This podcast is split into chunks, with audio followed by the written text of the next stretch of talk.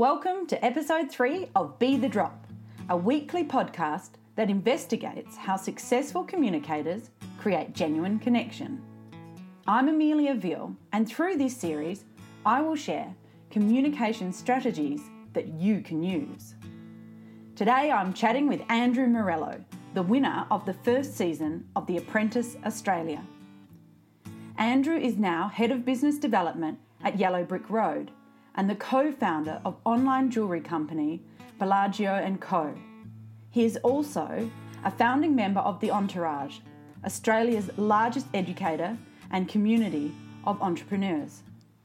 Andrew's number one mantra is that relationships are the key to a lifetime of success. And today, he shares some of his secrets to success with us.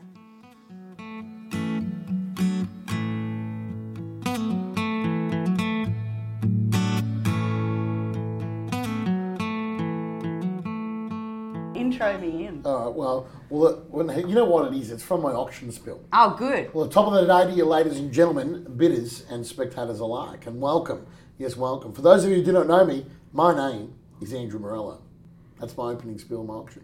Fabulous. Well, Get some all warmed up, get some all revved up out Yep, of the crowd. they're ready. I've caught a thousand auctions. good. Yeah. And you're, yeah, re- yeah. you're ready to go.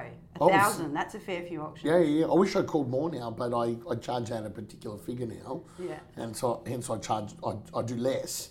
But I still love doing it. Yeah. Yeah. Gets like the crowd going. Oh, it's so much fun. Even if they don't bid. yeah. You know what I end up doing? And as this is very in line with your vision, mission of A's, I end up just telling them a story. So wh- when I learned how to be an auctioneer, so I learned from the best in the country. So John McGrath, Scott Kennedy Green from McGrath's estate agents as well, and a guy named Adrian Butera um, in Victoria. And when I learned, they taught me, he goes to me, they all said, who do you call an auction for? I said, you know, the, the person selling, isn't it? Like that's who I'm representing. They're like, who else? There's four people. So you call it for the person selling, the person buying, yourself and the agency, but most importantly, you call it for, you know, potential customers in the future, clients in the future. And he said, so if no one's bidding, you've still got to put on a show. Like a lot of auctionees, if, no, if there's no registered bidders or no one's going to bid, that they cancel the auction. He goes, no, you got to sit there and you got to tell a story. So I used to just get up and tell the story. And by the end of it, this is how I knew I'd done a good job. Generally, people only clap when the property sold, sells, right?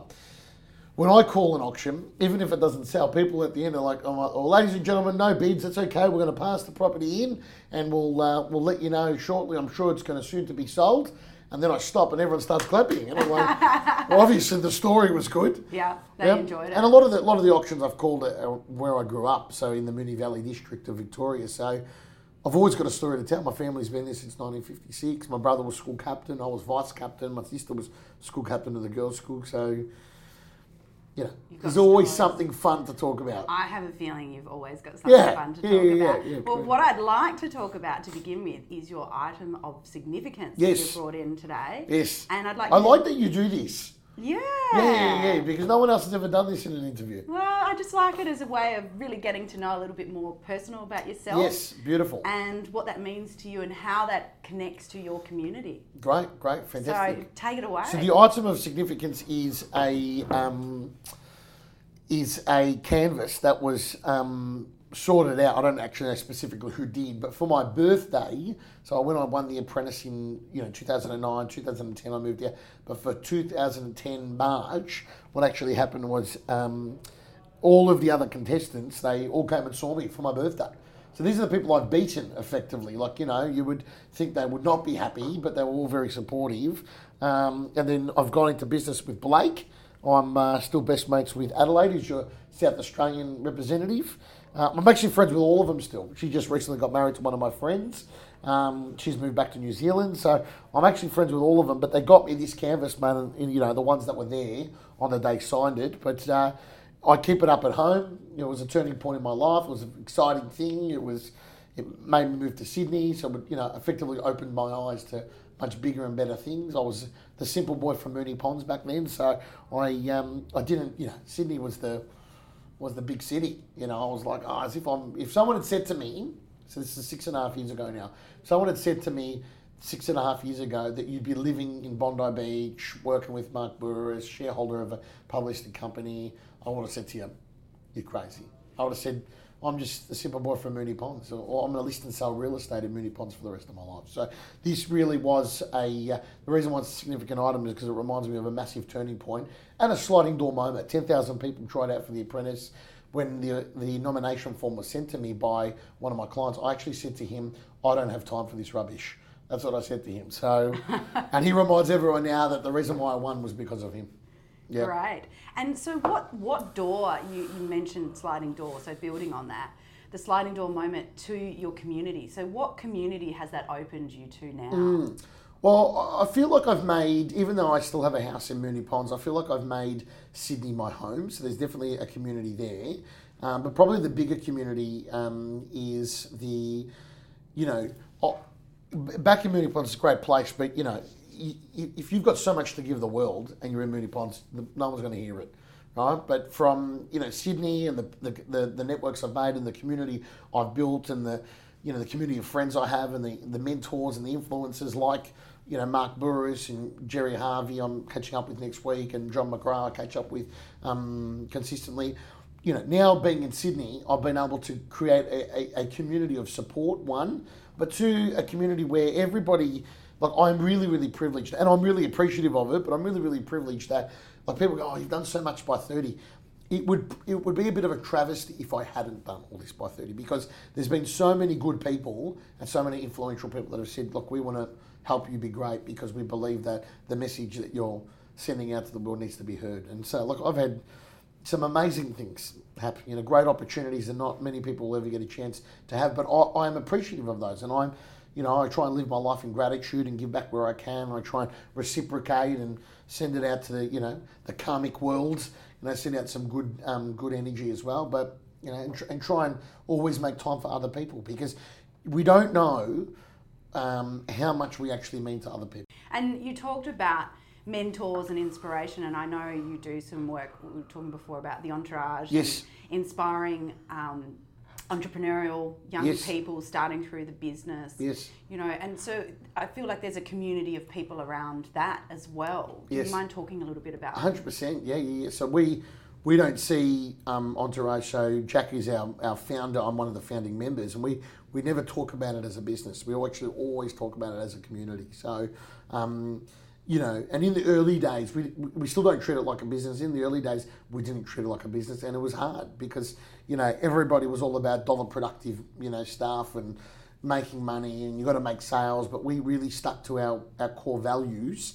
Um, and, you know, for a long time, you know, Jack and I did everything for free and we, we still don't pull a lot of money out of the business. We just, you know, we, we reinvest into the asset. We've got 100 staff there now. So there's, there's probably two communities effectively. There's the community of the entrepreneur that we're trying to encourage this, um, you know, challenge the status quo, get out there, try new things, um, you know, work together, collaborate, you know, lean startup, you know, just, you know, work in a, in a, in a hub or something like that, one of those entrepreneurial hubs. Then there's the other part, which is that we're trying to help – um, people that want to be a part of something, uh, that want to come and work with the entourage, building a community around that where they can be the best they can possibly be and support other people because we're all different. Mm-hmm. We all take nourishment different ways. We take nourishment from, you know, physical nourishment or mental nourishment or emotional nourishment or spiritual nourishment. And starting your own business isn't necessarily going to nourish you. So you need to decide, okay, what is it that I want to do? What's my contribution? And then we'll work. Then let's work together to make it happen. Brilliant. Yeah.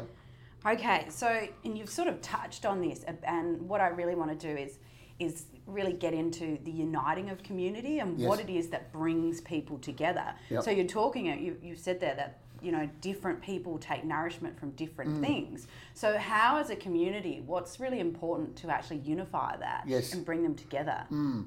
I think the, the the first part of that is it's in our DNA.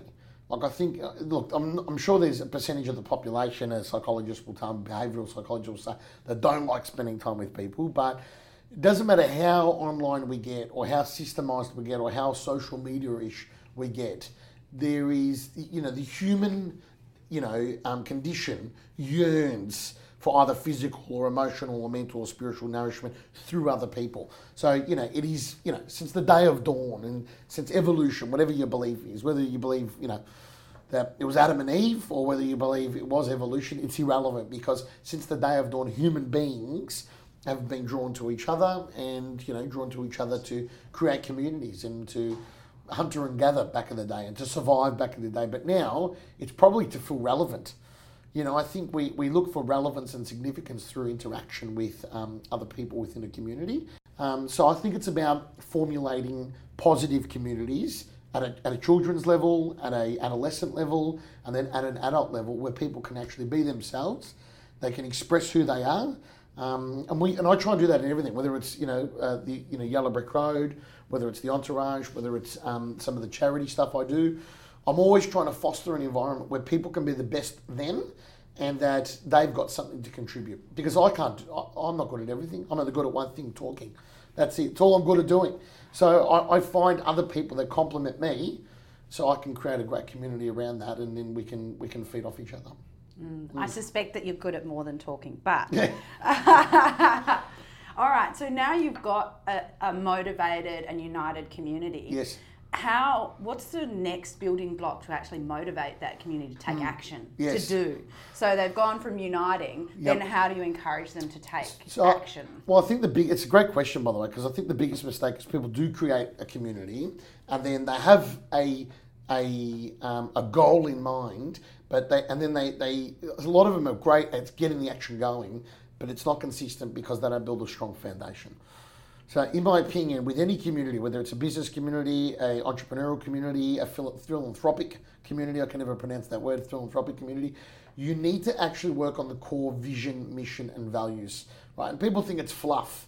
Like you know, when I when we get you know, a prime example is I'm working on a new business venture now, and like we've got all the plans in mind, We've got the business plan all set up, but we haven't done the vision, mission, and values. And I've said to the guys, we need to book in a half day and do the vision, mission, of, oh, ah, we don't need that shit. That's what they said to me. I'm like, well, no, because we'll get started.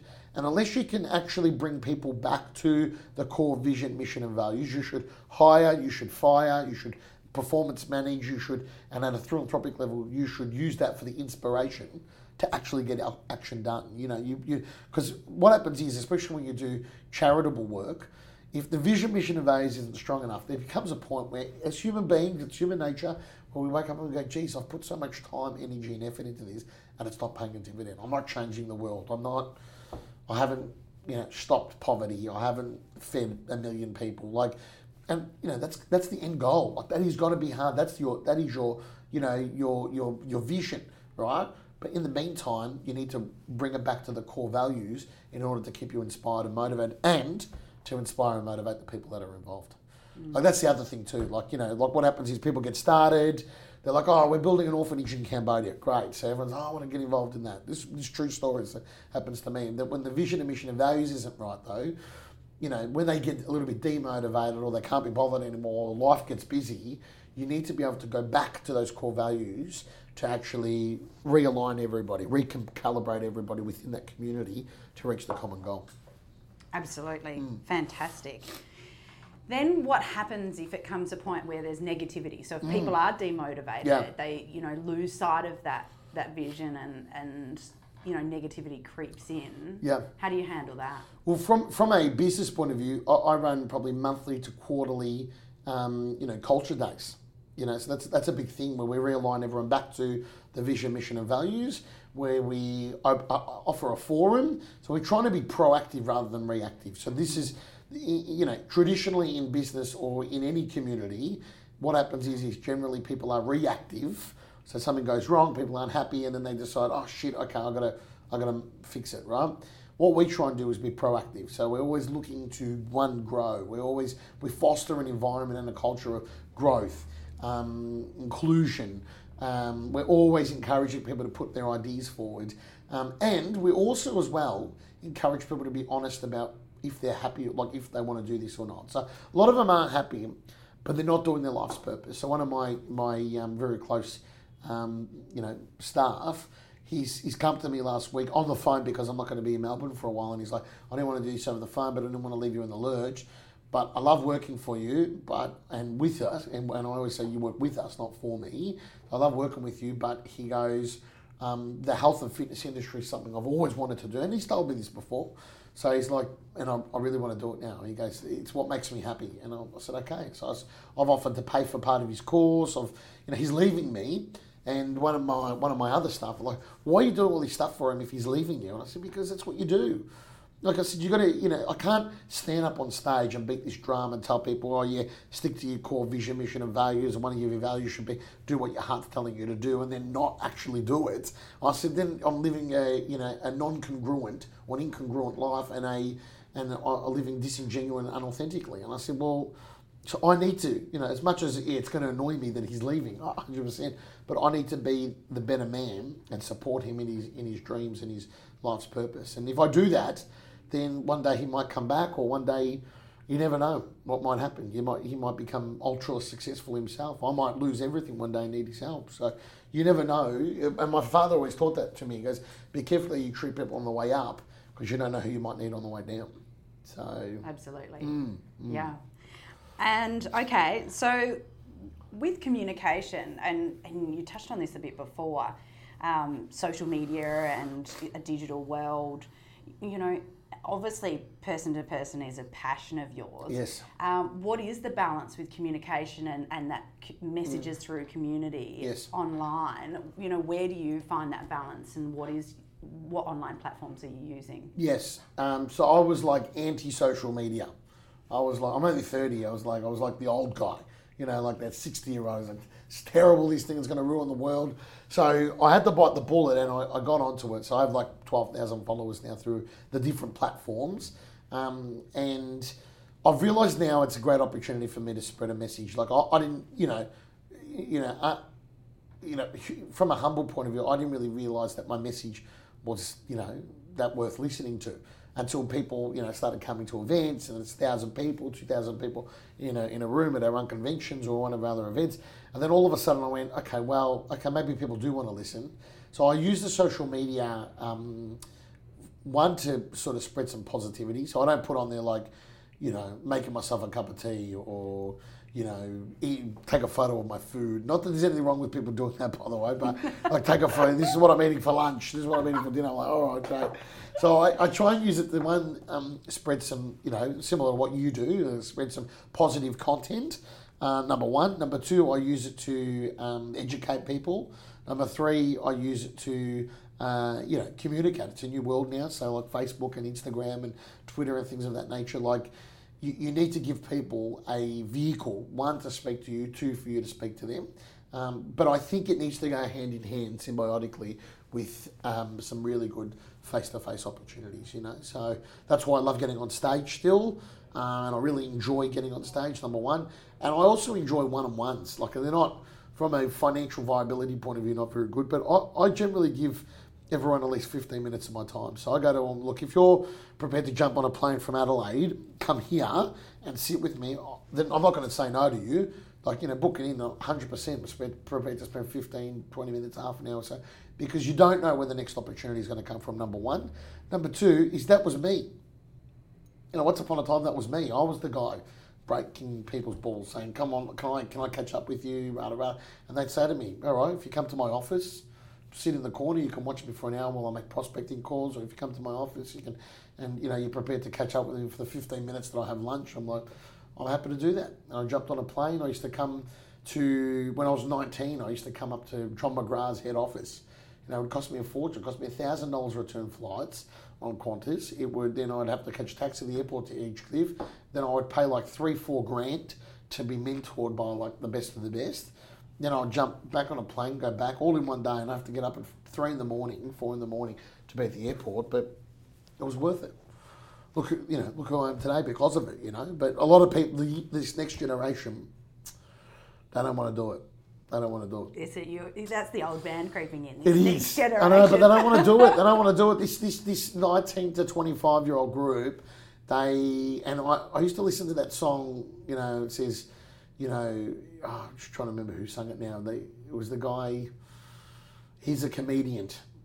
It was the sunscreen song, and one of the lines in it is he's like, "One day you tr- you too will think everything was cheap when you were younger." And I I try and hold myself responsible to do that, but Mate, when I meet these, yeah, 18 to 25, that's why I love educating 18 to 25 because there is a, there's going to be a challenge with that. They are completely online, so they are desensitized to um, personal contact. And so what's happening is they, they go to school and they're on their phones and social media the whole time.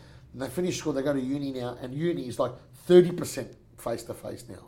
Like everything's all online, right? So they lose the the social aspect of university and they just arrive just to do their, their face-to-face contact hours and then they, they leave straight away. So they, they lose that. Then what happens they have a degree then they go to get a job. Now when they go to get a job they have to sit in front of somebody and they have to be likable. They have to be you know half the interview when i'm interviewing people is that i want to know that i could talk to this person every day for the rest of my life because you could be employing him for the rest of your life. You don't know that. Mm. so you know their, their social skills and their social maturity is um, in this next generation because everything has gone online.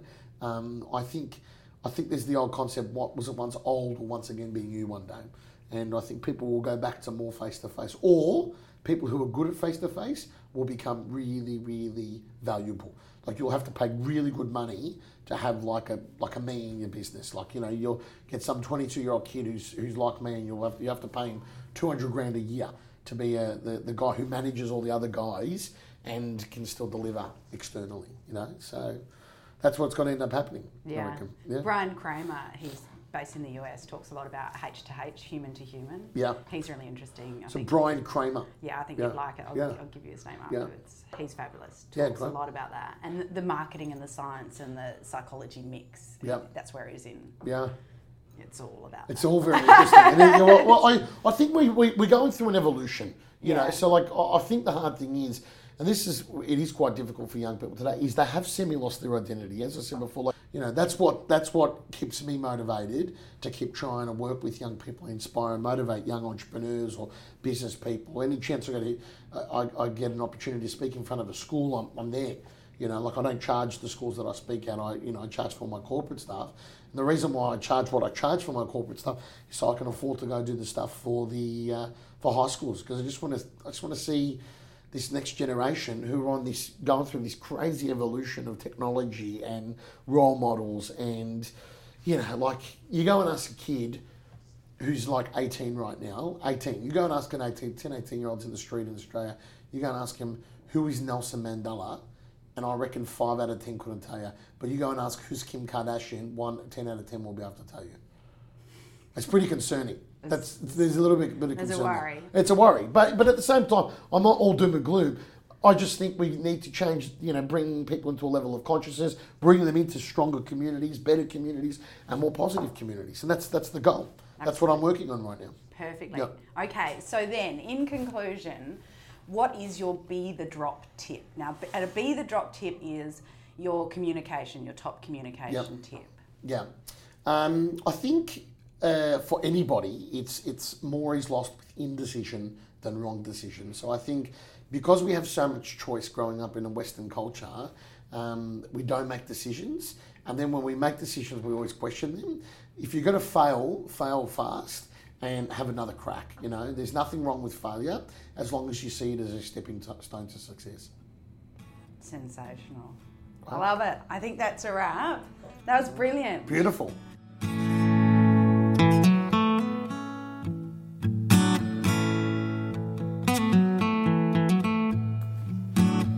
Thanks for listening to Be the Drop podcast.